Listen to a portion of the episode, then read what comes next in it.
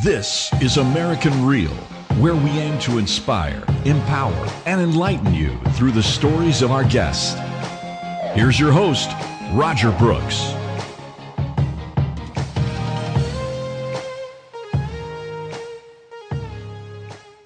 I love how you mesh leadership with music. Talk a little bit about that. How how does one overlap the other in, in your world? When it comes to, to leadership, you know, the ability to connect with people is, is what I've always been as a, as a natural sense for me. Um, music was one of those things where I realized that there was this connection that no matter no matter where I moved or where I went, there were people that enjoyed certain types of music, certain genres of music.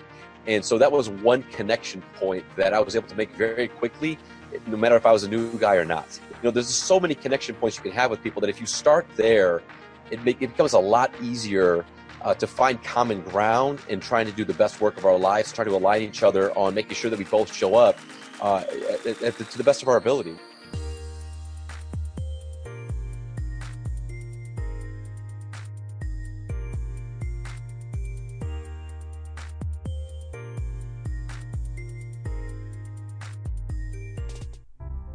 What if you had a dream or desire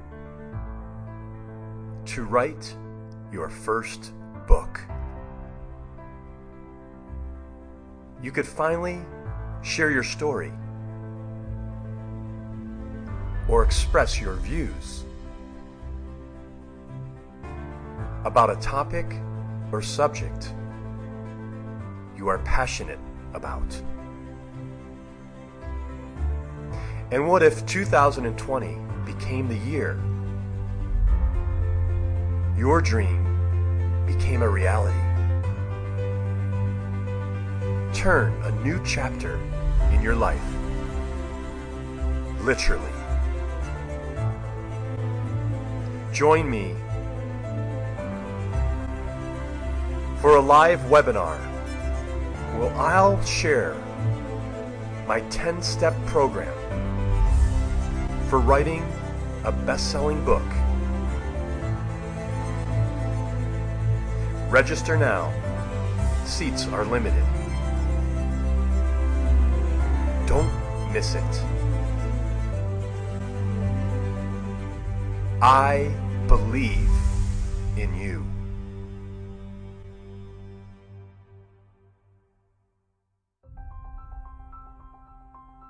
Your best-selling book is waiting to be written. Don't let another week slip by.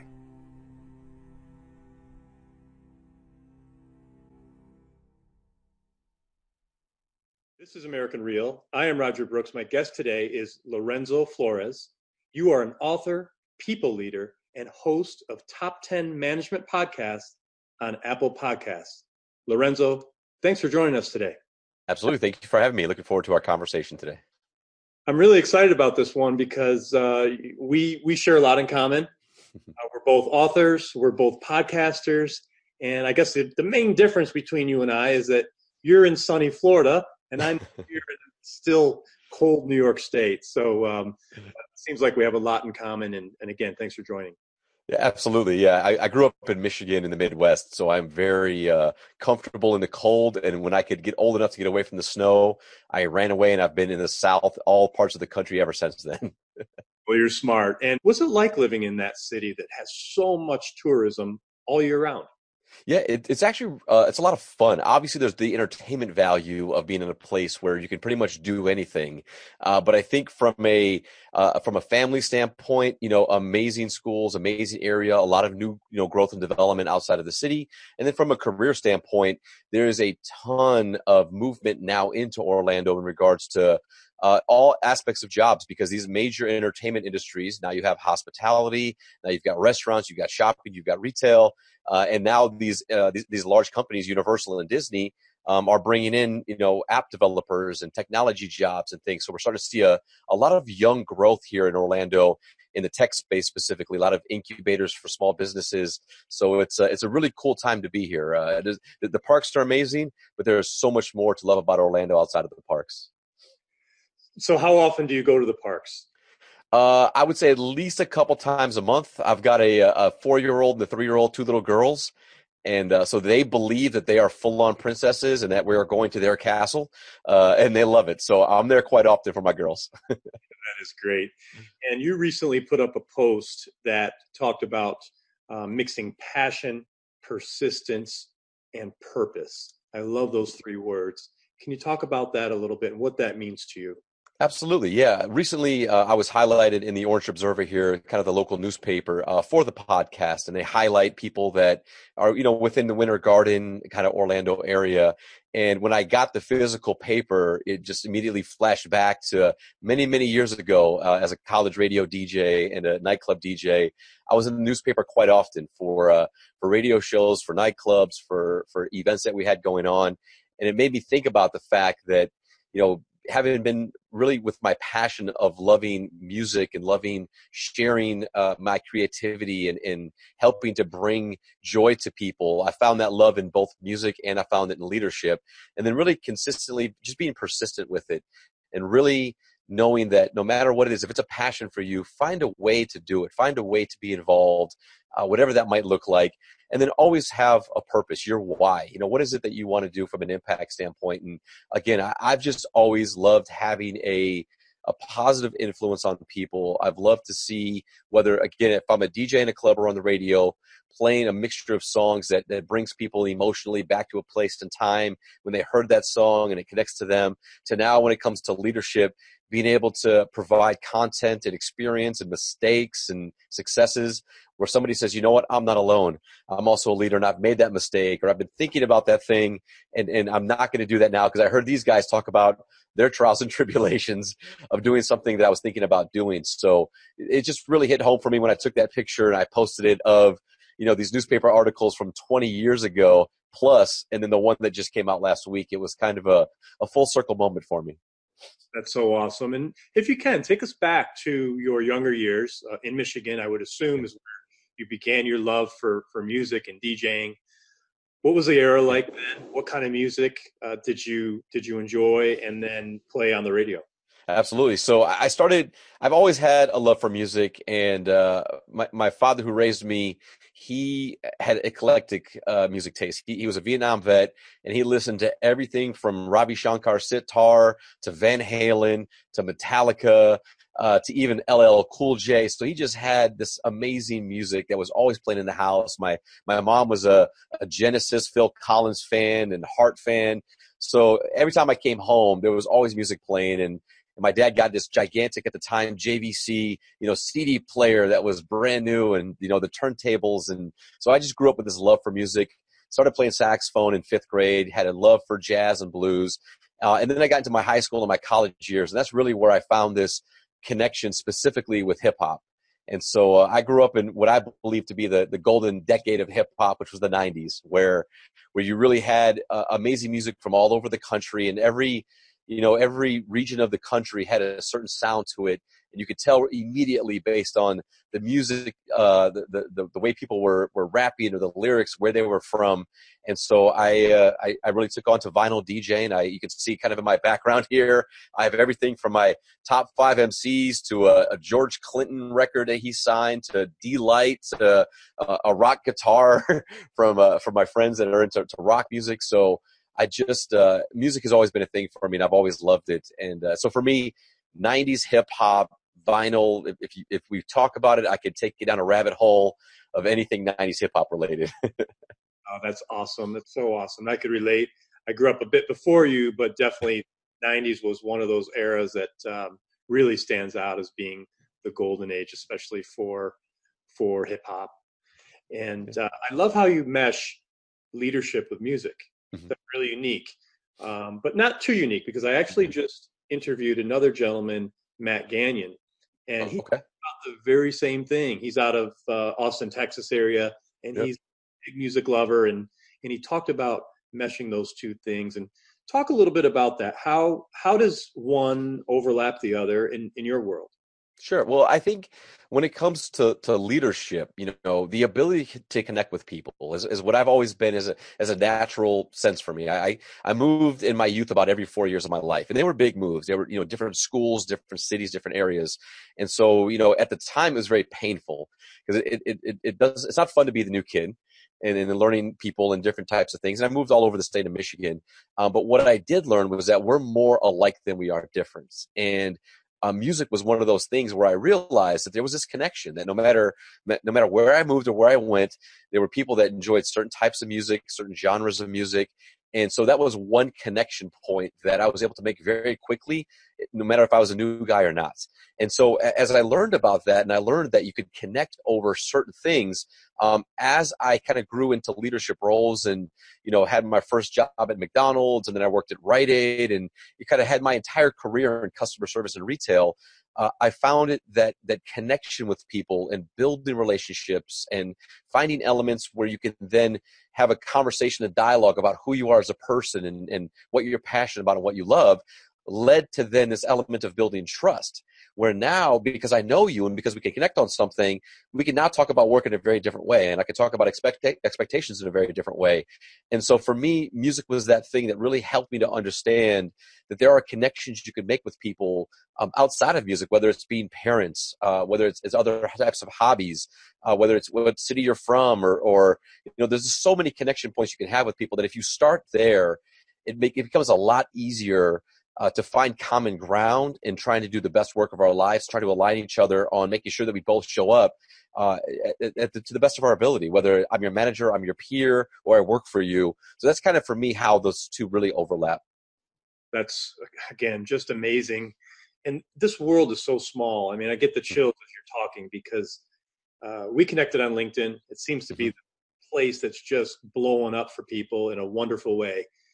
And uh, today's episode that launched was a gentleman, Yoram Solomon, and uh, it was called The Importance of Trustfulness. Nice. You just talked about trust, and his whole platform is based around trust. We mm-hmm. talk about, you know, even on LinkedIn, who do you know who to trust, who not to trust? And here you are bringing that into your world from all of your experience. It just led to that one word, which was trust. So how important is trust in your family life, mm-hmm. work life, and with your friends?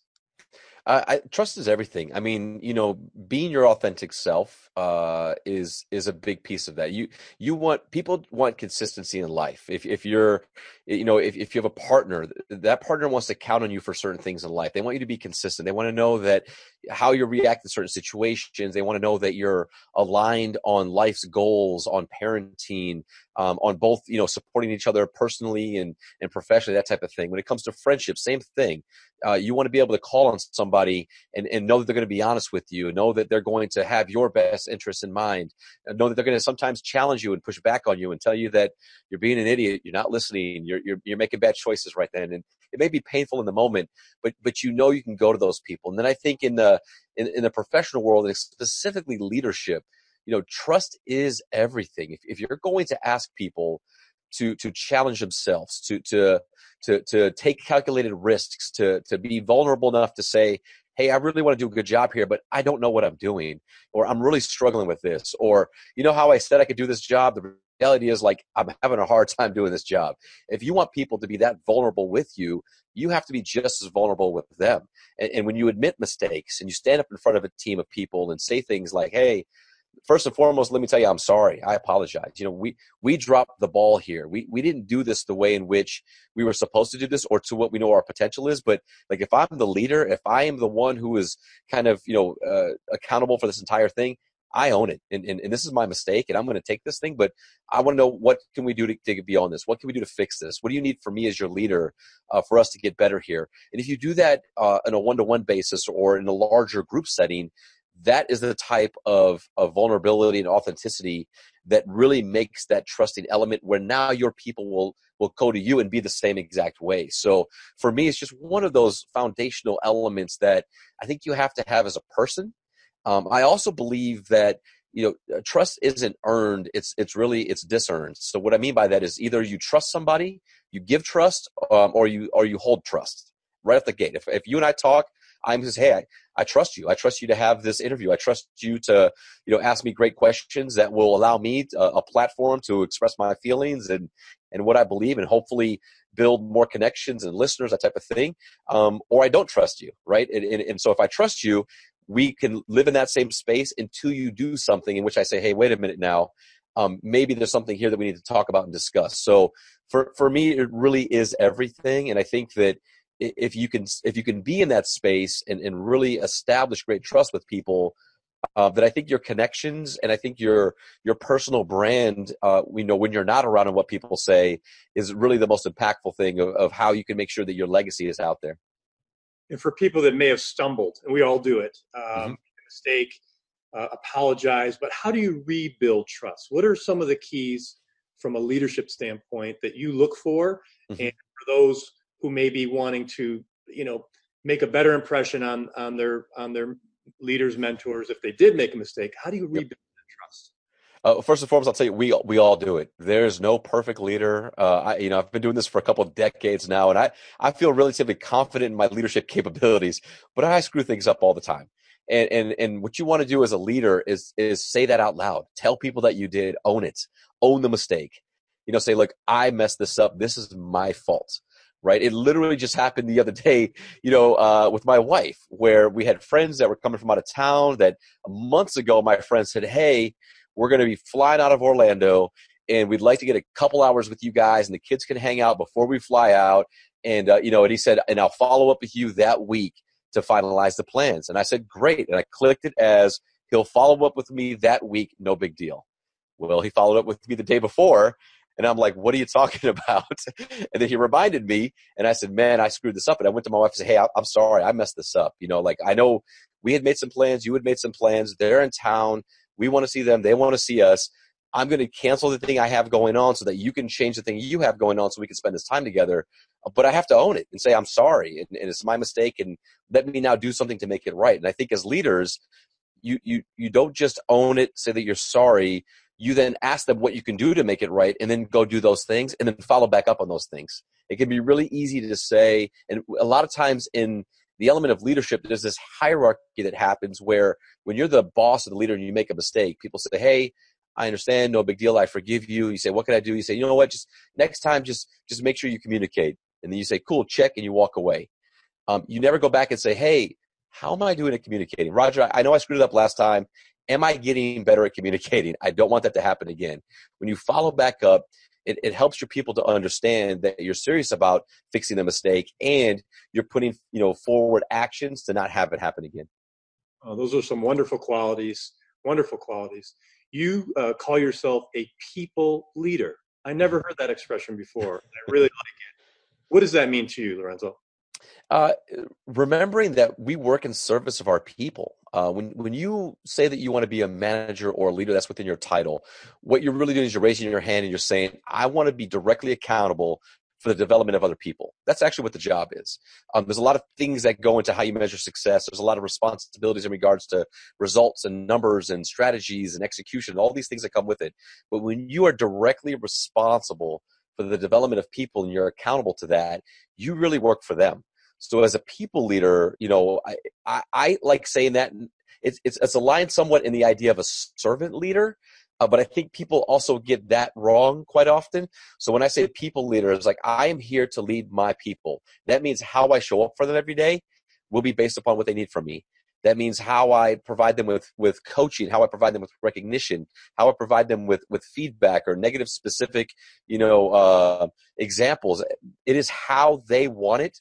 And it's delivered in a way that is, is helpful to them to become inspired, motivated, and more effective at what they're doing. So I say people leader because that's what I truly believe these roles are. And, and if you work in service of your people, you understand that you should always be evolving and adjusting, not how you like to do things, but how they need you to show up for them. Fantastic. Let's talk about your writing. When did you start writing? And what do you like to write about? Um, I, I write a lot of emails. So I've been doing a lot of emails for a really long time, mostly by force, not because I want to. And uh, about oh man, I would I would say about seven, eight years ago now, um, I started to jot down some ideas. I saw I saw some common themes in how I was talking to people, and, and examples that I was giving to them when I would when I would talk about. They would say, you know, what type of leader are you, and and how do you see leadership, and and how do I how do I maybe uh, address these situations? And I found myself talking about kind of the same three things in different types of ways. Well, I ended up having uh, a friendship with somebody who was a consultant. And as we sat down, she was asking me, you know, how do you approach this work? Because what I'm seeing and, and how you kind of have this balance of, of your people and of the strategies of an organization, and then of, you know, increasing the results that you're responsible for, I see that you have this intentful approach to that. And, and what is that approach? And so I walked her through it. And I was like, well, for me, it starts with vision. And, you know, people have to know why they do what you're asking them to do. They have to understand what the vision is and how you make a, a larger vision local. So if you work for an organization, how do you bring the thing that, that are values to the organization locally to your people? And then the second thing is, are people clear? It's, it's kind of clarity. Are people clear on what the, what the job expectations are? Are they clear on what you expect from them? But also, are they also clear about what they should expect from you as their leader? Uh, and then the third thing was around support. How do you not just say you support people, but actually support people based on what they need? Sometimes that means observing things and approaching them. Sometimes that means, you know, listening to what they're telling you they need. And even if you're not good at it as a leader, adjusting your style to help them out. So it kind of landed into this vision, clarity, support as my three pillars of leadership. Um, I started to write, and I realized I was horrible at writing, because I edited as I would write. I was so used to sending emails that I would write something. I'm like, that's good, but let me change this. I could say that better. And I was horrible at it. And so I, I got a, a friend of mine named Jamie, and she is a, an author, and she did a lot of uh, fictional writing. And she really helped me get all of my ideas out and organize them. And so I kind of did this pseudo writing thing where I had all these questions, and I would record my voice. Clearly comfortable recording and comfortable talking. And so I would answer these questions in the same type of format. We would then transcribe all of it, and then we would organize my thoughts in a way that made more sense from a writing standpoint. So for me, um, I, I I cannot tell you that I'm a great writer, but I've learned how to take my words and put them into a book. And so I get to say that I'm an author because I, I put it on pages and it's published and out there. Uh, but that's where that's where it all was. And, and my book was about vision, clarity, and support, you know, the, the three pillars of my leadership platform. And what's the name, the title of your book, so people could look for it? Yep, I have one right here. It's, it's the Leadership Crash Course on the Three Pillars of Success, and that's, uh, that's what it is: vision, clarity, and support. And I've got it um, as an ebook. I have it as an audio book, and I have it um, as a printable book as well. Fantastic, and we'll we'll publish the link as well, so people could click right on it. So awesome. Look, I love how you got creative. You're obviously a wonderful communicator, and you worked with someone who helped you figure this out, but you're able to talk, transcribe what you said, and then and then and then I guess edit that until it was in a form that was uh, at, at you know where you wanted it. Mm-hmm. But is that something that you think others can do? Absolutely, I, yeah. I think that you know getting your thoughts out and your ideas out um, is is is critical for two reasons. Number one, um, it helps you to work through maybe the places where you're hitting hurdles, or you're You know, it, it's like it's like when you have a really good friend and you talk to them about your idea, and then you answer your own question, and they just sit there and they nod their head. Yes. And you're like, oh, oh yeah, that's right. You know, just getting it out, no matter what the format is. If it's writing, then write. If it, if it's journaling, then journal. If it's talking, then talk. And, and it doesn't have to be a podcast. You can record yourself on your phone, which is what I did to help write my book. But get your thoughts and your ideas out to be able to go back and either read them or listen to them again in the future. And then I think, when you get those ideas out, which is why I believe that podcasting, video blogging, these things are so popular right now. And I'm a sucker for like reaction videos. I love watching other people watch other people's stuff and then react to it. I don't know what it is. I think it's funny. It's great to see natural, visceral reactions of people, because I have the same reactions and I get to relate to them when they do it. And I think it's the same thing with content. If you get your ideas out there, many times people will hear or read it or see that and say, man, that's exactly how I feel. but I wasn't able to say it that way. You know, you, you're, you're, you're stating things that people have in their head, and it helps them to work through maybe what they're working on. So I, I just think it's therapeutic for yourself, but it's also very helpful in connecting other people to, to maybe ideas that they haven't yet completely formalized yet. Yes, and our, our listeners are going to love this conversation. And I know several of them are probably thinking, geez, you know, I'm I'm too timid. I, I wouldn't be a good podcaster. I don't know how to. So what, what advice would you have for people that, I mean, I know what I would say. I would. I, would, I want to see if you're going to say the same thing. If yeah. people have been invited onto a podcast and they, they haven't accepted, they're, they're just too timid, what do you advise? You got to do it. You got to step out there and do it. You know what I mean? And like, look, it's, it's uh, it, video for me is weird. Right? Because I, I was radio, I was a D J, I do podcasting. And so doing anything video related is super weird for me because I'm just not used to being in front of a camera. Well, th- that's not optional anymore, right? People want to consume media in a video. They want to see your face. They want to, you know, see your reactions. They want to feel the emotion of what you say. And I've had a lot of my friends challenge me on that. And now they put me in front of cameras and do things like this. So you just got to go do it. And, and, and is it going to probably suck the first time? Yes. You're going to look back and roll your eyes and be like, man, I can't believe I, like, what was I? But once you start getting into the rhythm and the cadence of making it happen, it gets more and more comfortable, and you start to get really comfortable looking at a camera. And uh, it, it is weird, and, and we all go through it. And there's anxiety and there's nervousness, and you want to be great, but with all things, until you actually get some chops and some practice in, you have no chance of getting better until you start doing it. And isn't it wonderful that most podcasts like this is not scripted, right? We're just, yeah. we're just talking, a great conversation. One idea goes into the other. And like anything, you, you, you kind of get better at, at it every time you do it. Is that right? Absolutely. You know, we one, one of the one of the um, reviews that we had, one of our first reviews uh, on on iTunes was uh, a listener who to this day listens to the show, engages with us on social media, and she said, "Love your show. I'm giving you four stars. Can you, you guys say um and ah a lot, right?" And so we thought about that, and Chris and I talked about it, and we were like, you know what? We listened back, we're like, she's right. We say that a lot. And then we realized why we say it is because it's just a conversation, and it's not scripted, and we are thinking in the moment, and we're trying to gather our thoughts, and we're we're putting our words out there, and we're stumbling across sometimes, and we're repeating ourselves sometimes. And then a lot of the other feedback we got from people was we're like, but that's why we love it.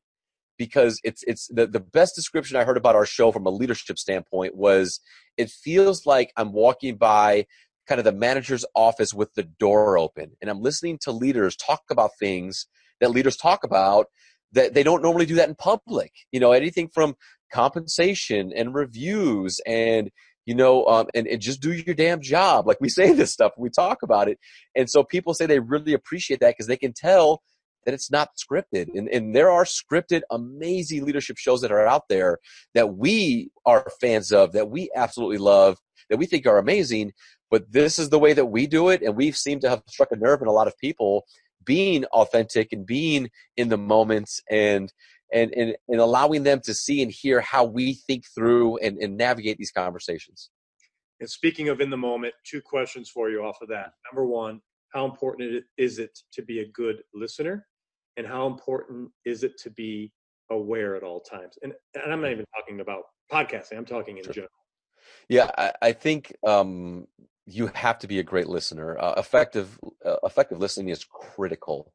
It, it, people want to be heard, including yourself. And I think that, again, as, as I mentioned, the whole support thing is the third pillar of mine. That's what I think when I when it comes to listening.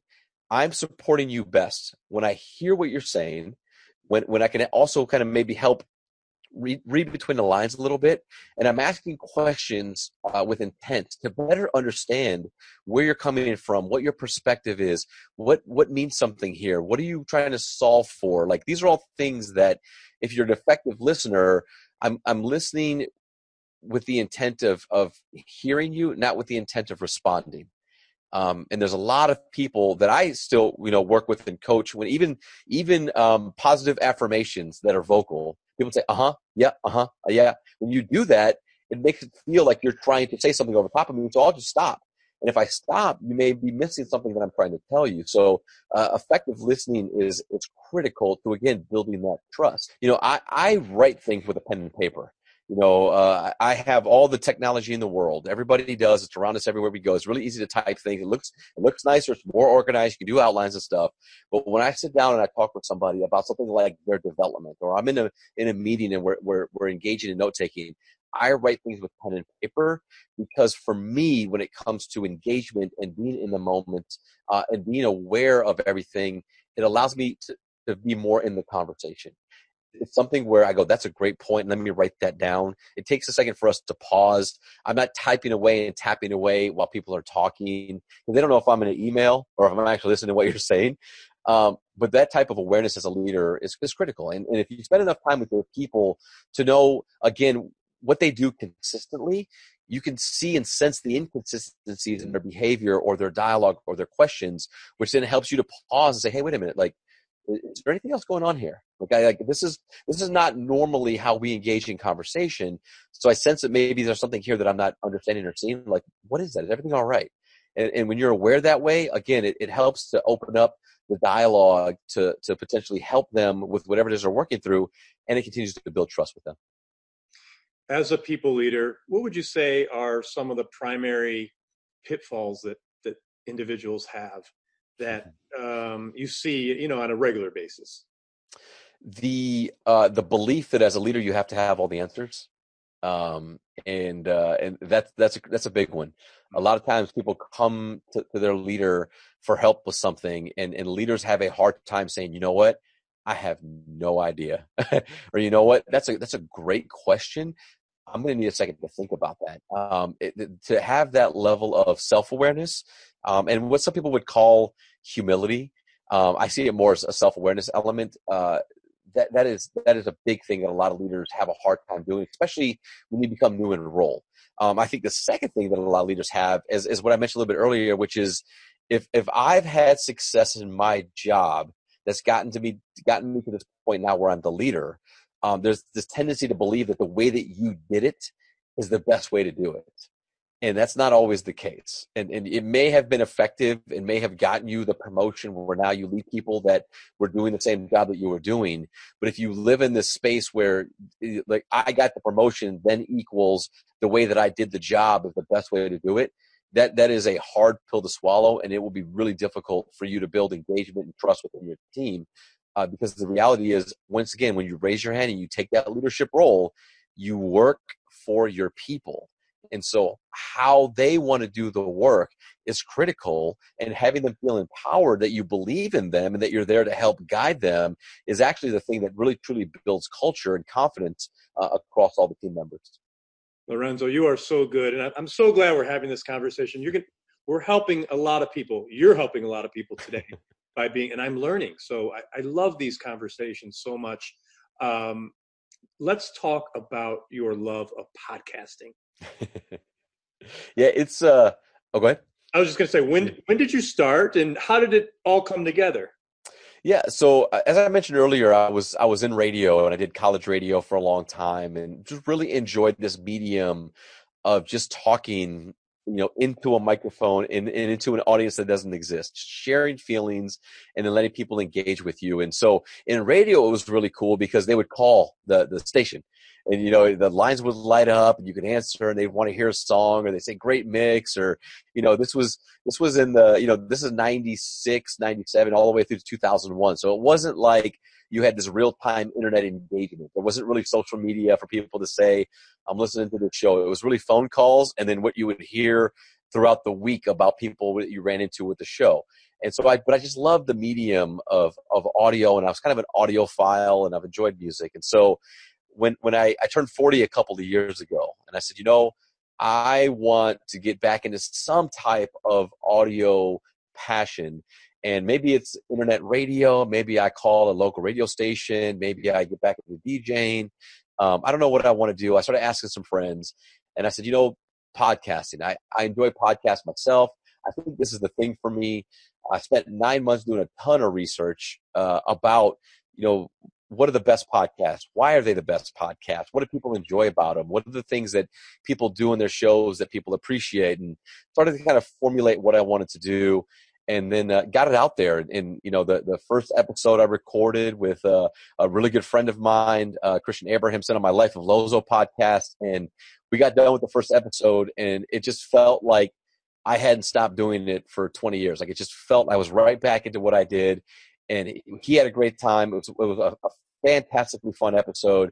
And everybody said, man, like, you just felt like you do this all the time. And so I knew it was the right medium for me. So, uh, so I absolutely love it. Uh, I love the fact that you can multitask while you're listening to podcasts, you know, um, that you can drop an ear pod in, go walk the dogs, listen, enjoy, do something else. You know, I, I can make the, my lunches for my girls while I have an AirPod in early in the morning.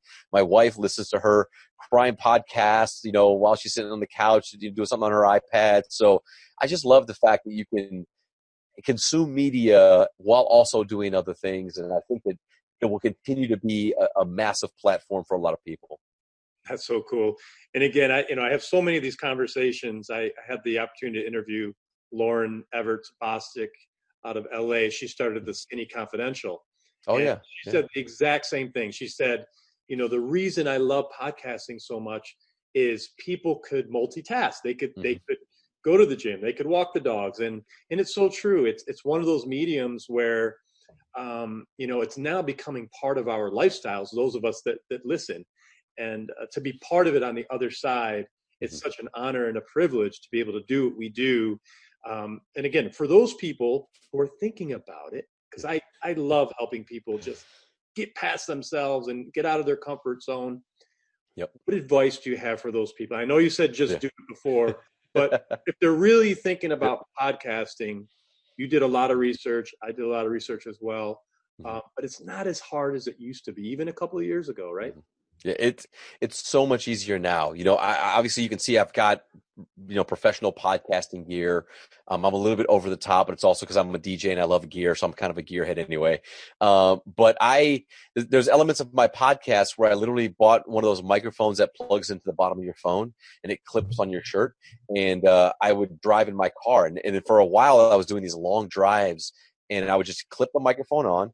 And I would listen to songs, and I would talk about the songs while I was, you know, like, and so I was like doing these podcasts while I was driving my car, and and and I I so much enjoyed that. And the funny thing was that the feedback from people that listened to those shows was like, it, it's it's great, like it's great to just know that you're in your car driving, and you can hear your, you know, you can hear your blinker and like all these things, and you're enjoying music. And so I share that because The, the quality is completely subpar to what you and I are doing right now, and and I think I also think like the Gary Vaynerchuk's of the world, that if you if you if you're a follower of, of a lot of his media and his content, his podcast, he might have a microphone on, he might not, and if he does, he's the only guy in the room that's got one on. So it sometimes it's hard to listen to his podcast because you can barely hear the other person. Uh, but the point is, it's about the content. So you know, even if uh, so, I'll give you an example. Let's say that you're really into like Star Wars and, and you want to do a podcast about Star Wars. There's a lot of people that do them, and you're like, I just, I love it. I want to talk about it. I want to be with that tribe of people. Here's what I would suggest. Um, take out your phone and record yourself for a minute talking about some element of Star Wars, or why you love this character, or what your thought is with that. And then go onto that Facebook group and just post that audio. And just say, hey, check this out. This, this is my one-minute thought on this character on Star Wars. What do you guys think? Let people hear it and then respond to it. That is the precursor to maybe you wanting to get into podcasting. Get comfortable with your voice. Get comfortable sharing in the audio format. Um, use the voice when you send people messages on your phone. That's an option that people have now. You can record audio. So instead of typing away in a text message, just hit the record button and say, hey, Roger, what's going on, man? Hey, we're going to go to the movies at three o'clock today. Like, I'll see you there. And then send it as audio. Get get used to doing those things, and let people be like, dude, why don't you just text me? And be like, I'm trying to get, I'm trying to get used to my voice. Like, let me do my thing, right? Just get used to recording yourself. And again, I think the more that you do those little things, uh, the easier it becomes to then sit down and really put some content out there. Uh, but it's it's free. It's free to put out a podcast. There are so many platforms that you can just put your stuff out there, and then you learn a couple of tricks. You can go and YouTube how to connect your R S S feed, and there's your show. It's now on Apple Podcasts. It's amazing. It's, it's very, it's very cool. It's very exciting. Um, I'm in a whole bunch of different podcast groups on Facebook, and I love watching people go up there and say, hey, I finally did it. I put it out there and I got nine downloads and the whole group was like, hell yeah, go, you know, like who cares? I, I was, you know, Chris and I recently um, celebrated a million downloads on our show. And and for perspective, thank you. Yeah. For perspective, I went back and I took a picture and I said, you know, the first episode we released, the first day, twelve, twelve downloads, twelve, right? Now we get thousands and thousands and thousands in one day, but we had twelve. And I, th- I said, that was it. But that's where it started. It starts somewhere, you know, just put it out there. Wonderful. Can you talk a little bit more about your podcast itself? What's the subject matter for the most part? Um, I know you talk about people listening in, and, and how often are you publishing? Yeah, so so Hacking Your Leadership is the name of the podcast. Um, we have grown uh, over the last two and a half years where now we publish four to five times a week. Um, when we first started the show, we wanted to talk about leadership. Uh, we, we said, you know, twenty minutes feels about right. People driving to work, driving home, maybe on a break. We wanted to have content that was consumable, um, that was good dialogue and conversation, but we also wanted to give some little tip or trick. So we called that the one minute hack. So if you listen to an episode on Monday, it's our twenty minute episode. We'll talk about a topic and then we'll say, now here's our one minute hack. And it's the funny part, Roger, it's never one minute. Sometimes it's like two and a half minutes, it's three minutes, but we call it the one minute hack because it's good marketing, right? Um, But but we we want to end every episode with that one thing. Here's the thing that you can go do if you want to get better at whatever the heck it is that we just talked about for the last seventeen or eighteen minutes.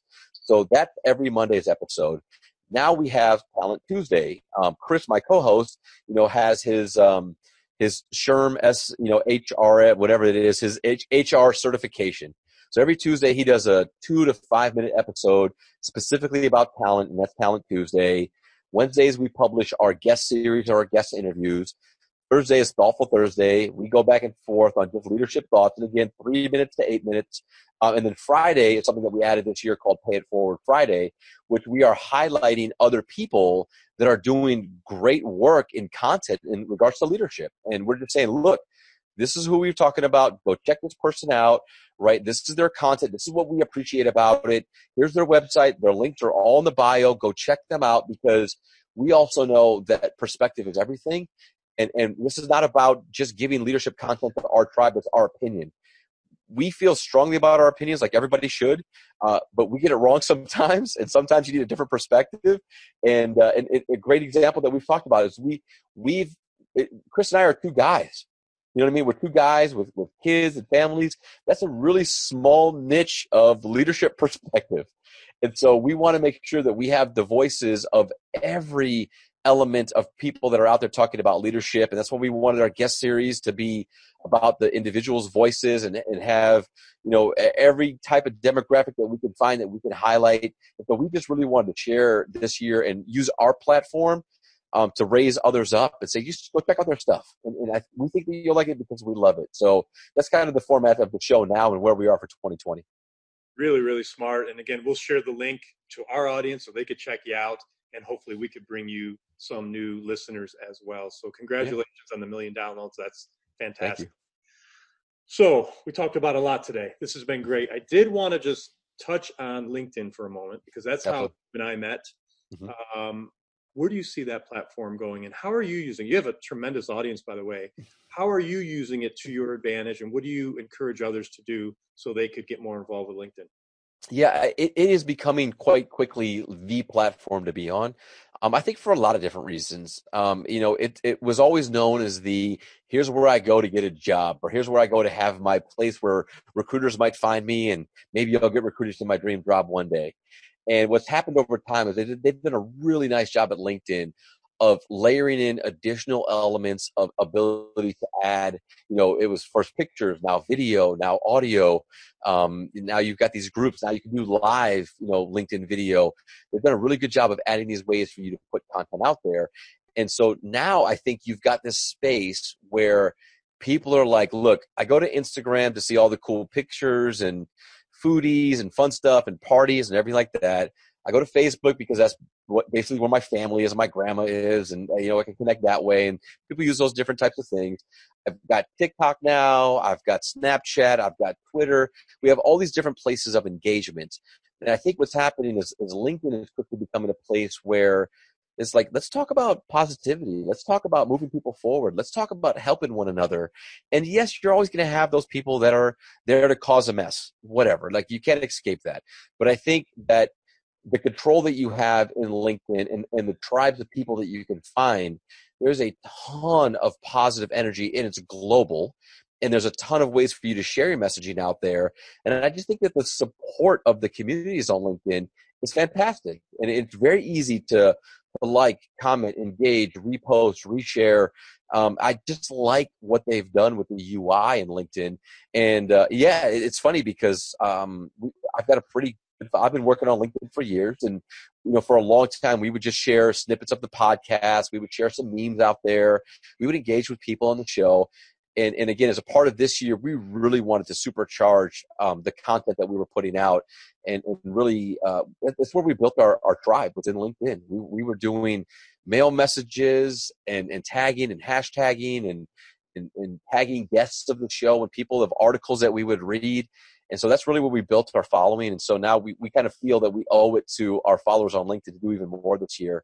Um, and I'm excited for it. And, and so we've really pivoted in twenty twenty to put out a lot more content, a lot more different ways. That's incredible. Um, and a- as you're talking about this, the one thing that stands out to me is it's not easy, right? There's It takes work. You yeah. have to put the effort in. You have to do the work. You have to get up early, stay up late, whatever it is, but you have to put the effort in. It's not going to happen by itself. Yeah, absolutely. Yeah, I think it's a being a music guy. I worked with a lot of artists when I lived in L A, and I would always ask them one or two questions. Like, are we making an album for you to play in your car, or are we making an album that we could sell in a, in a record store? Those are, those are two different approaches to doing what you want to do. If you want to pay me as a producer or as a D J and we make an album that you can play for you and your friends, that's cool. Uh, and you can do whatever you want, however you want to do it, without any real, you know, structure or framework around what would be acceptable in the commercial outlet. Now, if you want to create an album that you want to put in Tower Records or play on the radio, there are things and structure that you have to put into place, along with the marketing and promotion of letting people know that you're putting an album out. So I feel the same exact way with LinkedIn, is that if you just go on there and post every once in a while and put a cool picture or repost a, a motivational, you know, meme, then cool. That's probably what you'll get back. If you go out there and you engage with your audience and you tag people and you go into their posts and, and you know, and have dialogue and conversation in the threads and like things and share things and follow people, you put that out, you'll reciprocate, and they'll come back to you. And I think that's how you build a network. So I completely agree with you. It's a lot of work, and it's probably honestly why we didn't do much of it until twenty twenty uh, was because we kind of saw that as like, ah, we've got all this other work to do in the podcast space. Let's leave that alone. And what we've realized is that we've kind of shortchanged ourselves, and now we have to get up and put that work in and engage with our audience. And, and we've now seen a lot of the fruits of that labor. Where do you see yourself in three years? Um, I think I see myself with another book out. Uh, I think I see myself um, having a lot more conversations with leaders and organizations uh, around building culture, uh, around um, kind of where we are right now culturally and from a society standpoint around leadership. Um, I see myself uh, putting out more content in different ways and platforms. You know, I'm going to be speaking up at the upcoming LinkedIn local event we're doing here in Orlando uh, about podcasting uh, and about personal branding. So, like, I, I see myself doing more and more of that. Um, and yeah, I, I think we've got a lot of things that we're adding to the podcast that I think are going to be really, really cool and uh, and and different things that I think people will appreciate. You know, I really want to. Uh, I really want to find a way to not only offer people content in how we see leadership and hacking leadership, but also steps and ways to go out there and help them become better leaders and help serve their teams in a different way. So kind of that's where my head is at right now, is we've got some really cool uh, theories of leadership and acronyms and things that Chris and I have come up with. And now we're looking to layer that into, and then here's what you do with it. Don't just think about it and read it, but now go do these things, and this should help you down your path of being able to show up as the best version of yourself. Wonderful. Lorenzo, you have great energy. You are positive. You know, um, you're an optimist. You're just, you know, you're, you're, you seem to be in a good mood, which is, which is wonderful. And, and we've talked several times. You're, you're the same guy every time. Have you always been like that? Yeah, yeah, I am a, I, I'm, I'm an opt. I would say I'm an optimist, but I'm a realist. You know, I, I kind of, uh, as I mentioned earlier, moving around my my childhood every four years, you know, was quite challenging for a lot of different reasons. Um, in, in, in being the new kid, in in you know, growing up in the Midwest at the time when everybody worked in the uh, the U A W plants and things were shutting down, like, there was a lot of hard times, and I think that. What I learned about that as a child and kind of growing up is your life is what you make it and it's how you see it. And if you can approach everything with a certain element of optimism and, and gratefulness for what you have, what you're able to achieve, and if you work in a place of service of others, if you really do your absolute best to help people, no matter what it is in the job that you do, and you go out of your way to give people your time and your energy, Uh, then I think that that comes back completely. And so uh, that that's really what I want to role model, not just for the people that I lead, but you know, now I've got two little girls. Right now I owe it to them uh, to be that person in public and private all over the place, because I have now been able to have uh, an amazing career, uh, an amazing opportunity to do something that I love with podcasting and passion because of being that way and seeing things that way. So You know, it, I, I think I've always been that way. And if you ask my friends, the ones that I've known for decades and decades and decades that I, that I still talk to today, um, I've always been that guy. I've always felt that, like, if you put good, positive energy into the world, uh, it comes back to you tenfold. Awesome. If you were to take out your cell phone and call the twenty-year-old Lorenzo, mm-hmm. who would you tell him? um, trust your gut and don't do the nightclub thing. uh, I, you know, I, growing up as a D J, um, and, and doing nightclubs and parties and radio, I enjoyed it. And I did it because I loved the music. Uh, and I had a lot of friends that went the D J route, and they have done some significant work in the music industry. I mean, some, some really big, big names in the music industry that are living that life, and they are, They are artists, and they are out there, and they're touring the world, and they're doing amazing things. It's cool to see them do that. Um, but I, I made a choice that that's not actually the life that I wanted to lead. I felt that I was here for something different, and I struggled with that when I walked away from it. You know, I really struggled with, like, man, I've I've got all this kind of what people say is, is talent and love and passion, and I just enjoy this so much. Like, am I making the right decision to walk away from it and find other ways and outlets for creativity? Um, and I would just tell myself, yes, instead, instead of spending those couple of years second guessing yourself and really wondering, um, that was absolutely the right, the right choice. And here I am today, right. With, with, uh, with a different path, um, but, but still doing what I love to do in a, in a, in a different way. Um, but I, I couldn't have all the things that I have now. I believe if I had made that choice, because I probably, who knows what would have happened to me. Those, those are very fun times. Uh, Hollywood and celebrity is, is interesting. Uh, but it can be very dark. And I think I may have, I, I probably would have darkened my optimism. So I'm very happy that I didn't do that. And you look, you have a lot of life to live. You're a young, young guy. Uh, at the end of the day, though, uh, when your work is done, mm-hmm. you know, forty, fifty years from now, hopefully, what do you want your legacy to be? Um, uh, that, that I was there for people when they needed me. Simple as that. You know, I, I think uh, when when you're a leader of people, that's a part of the job, that, that you're supposed to be there. You're you're you're taking a career of being there when people need you. Um, so I really uh, I, I want that just to be the commonality through life in general. Um, that it wasn't about the job or the title or whatever the heck it was, but that when when people needed me to be there for them in whatever way that was, um, that I was there. I picked up the phone. Uh, I, sh- I showed my face. Um, I spent the time. I did the things that they needed in the moment. Um, that for me is probably the biggest legacy. And then, of course, you know, being, be, being, you know, a, a fantastic father and having the love of my family and my friends and my, and my daughters and that type of thing. But, but for me, I, I really want to live a life of service. So that to me would be the ultimate thing. Awesome. So if people want to reach you, Lorenzo, mm-hmm. what's the best way for them to get in contact? Yeah. Um, email is lozo at life of lozo dot com. Uh, hacking your leadership, uh, you know, through the podcast, hacking leadership dot com, info at hacking your leadership dot com. Um, but yeah, Lorenzo Flores on LinkedIn. Uh, I'd love to connect with each and every, anybody who's watching this that wants to connect, wants to check out the podcast.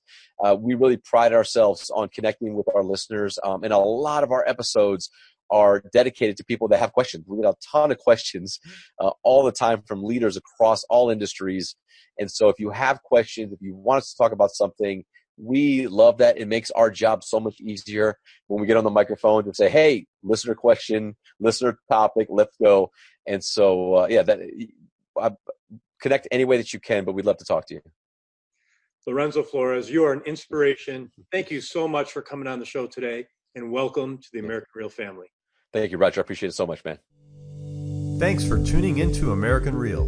Be sure to visit our website, american real dot t v, or search for us on iTunes or YouTube for past episodes. While you're there, please rate us or leave us a review, as that helps others find our show. I am truly grateful and appreciate all of your support. If you'd like to be part of our inner circle or want one-on-one coaching, check out the American Real Learning Academy, where we have self-help groups and courses so you can build the best you. We also have a new Facebook group where you can connect with high achievers from around the world. If you want to go even further, maybe you're determined to write your own book or launch your own podcast, contact me today to see if we could help. You can reach me through Instagram or Facebook, or email me directly at roger at american real dot t v. Thanks for tuning in, and we'll see you next week.